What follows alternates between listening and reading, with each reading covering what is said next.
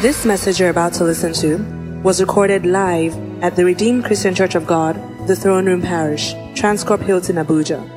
Be blessed as you listen. Still on the power of righteousness, we are looking at godliness. And I want us to open our Bibles to 1 Timothy chapter 4 from verse 8. It says that godliness is profitable unto all things. Bodily exercise is good, but profited little. But godliness is profitable unto all things, having promise of the life that now is and of that which is to come. So, from these scriptures, we can see that godliness is profitable unto all things. Profitable means that it's beneficial, it is a gain for you to be godly. Why? It covers you in this life and also the life after. And I want us to look at just two things very briefly this afternoon to see what the scripture says about godliness. Look at just two benefits of godliness. Number one, why should I live a godly life? You should live a godly life because the Bible says that we are pilgrims and strangers on the earth. First Peter chapter 2 from verse 11. Say, dearly beloved, I beseech you as strangers and pilgrims, abstain from fleshly lust which war against your soul. We are aliens here. A pilgrim is someone who is on a visit to another country. This is not your home country. You don't belong here. And the Bible says that as pilgrims and strangers, we should abstain from sinful desires which war against our soul. We are to abstain from every sinful desire which war against where you are going to. We should run from them because they can do unbelievable harm and damage our souls. Sinful desires enslave us, no matter what the desires are.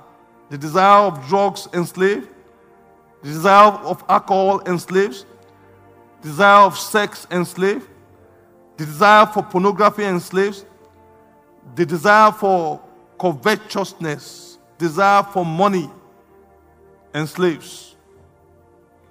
And God says we should watch all these things. And that is why we ought to live a godly life. Because if you don't, it will affect where you are going back to as a pilgrim.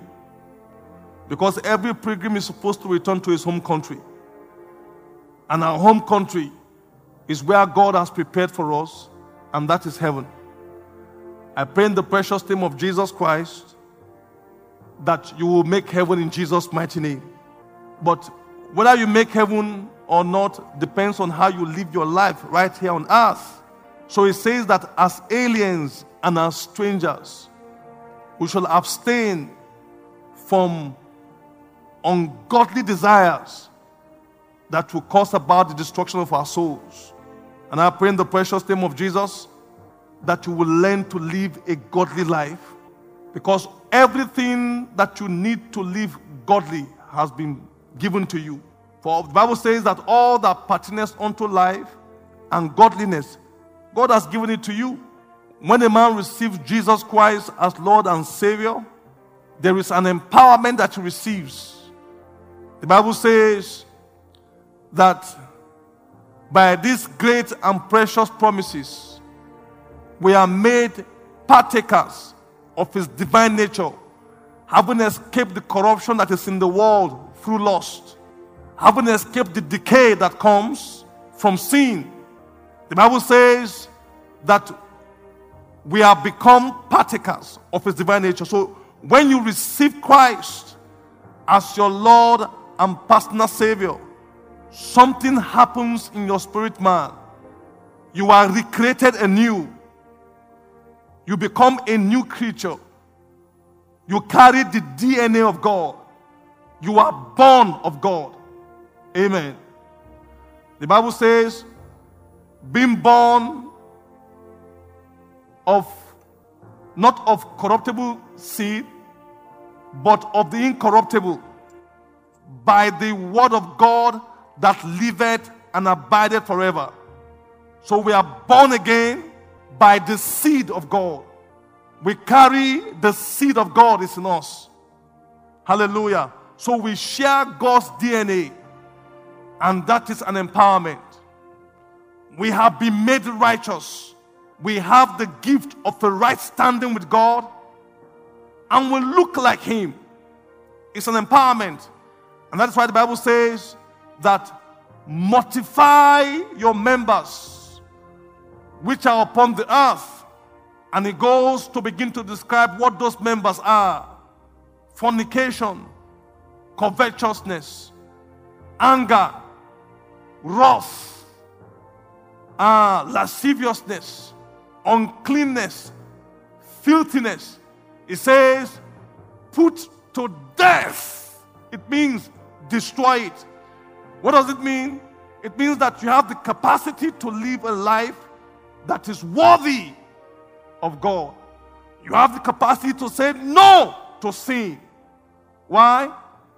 Because if you don't, it will affect where you are returning unto.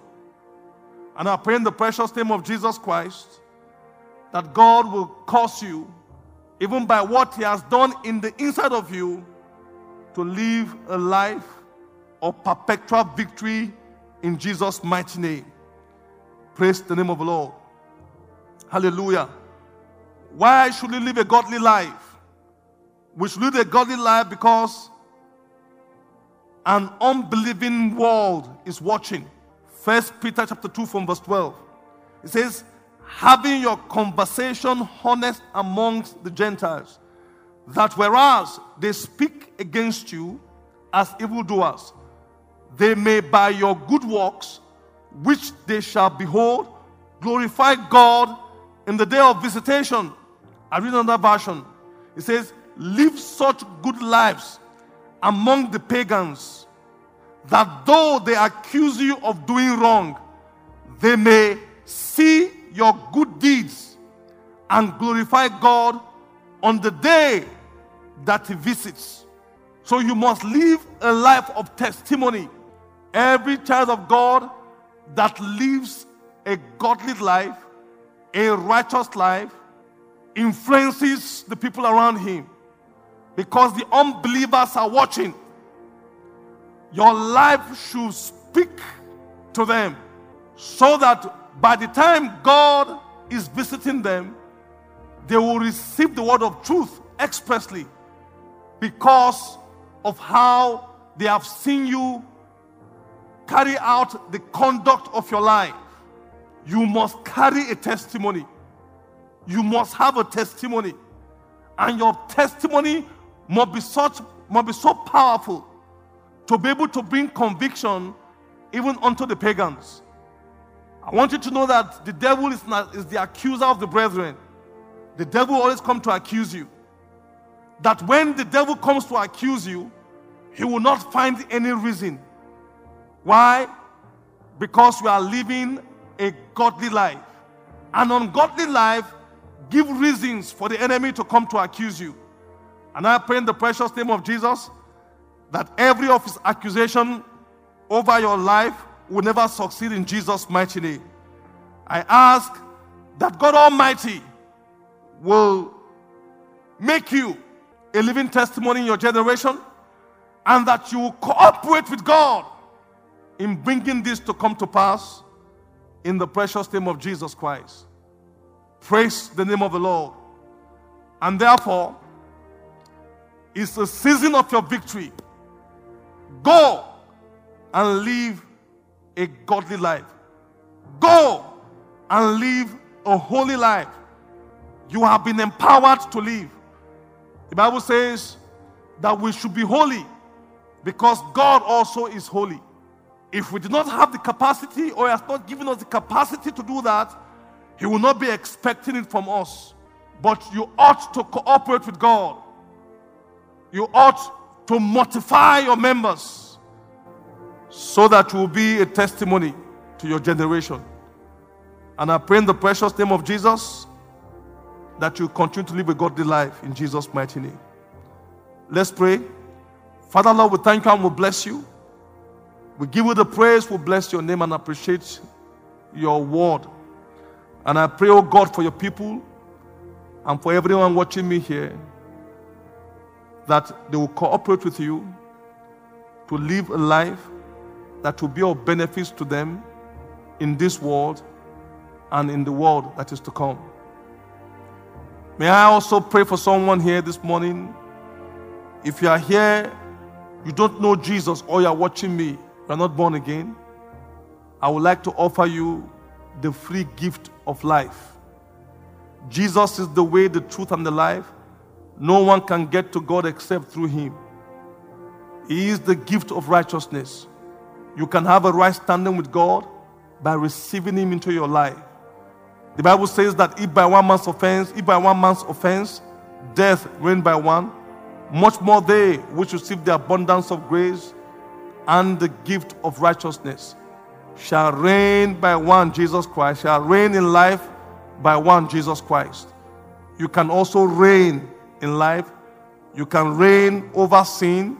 You can reign over powers and principalities. You can reign over every contrary circumstances of life if you will receive Him as Lord and Savior. So, if you want to receive Him as Lord and Savior and say, Jesus, come into my life today, I want to consciously, voluntarily submit my life unto you.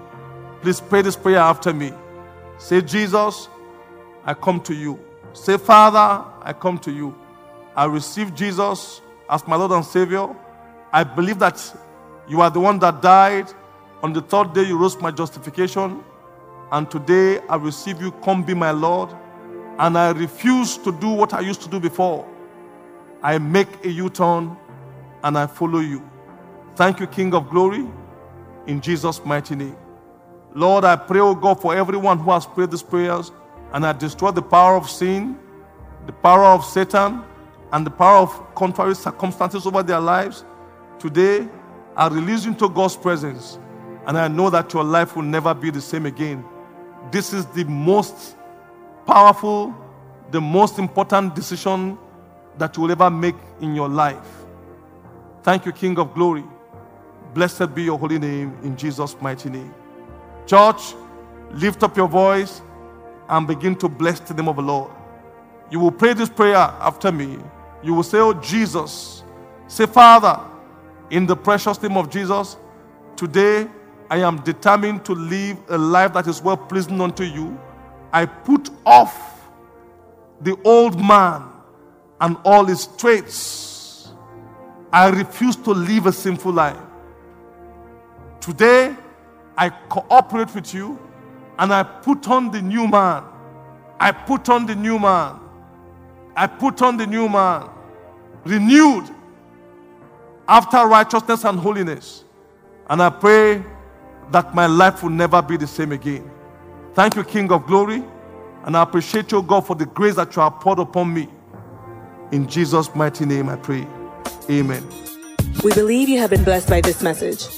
To download this message, please visit our podcast at The Throne Room on your handheld device or computer. For any inquiries, call 08087 000004 or visit the Life Center at number 20 Colorado Close off Dame Street, Maitama, Abuja. You can also visit our website, www.rccgthroneroom.org. You are highly lifted, highly favored.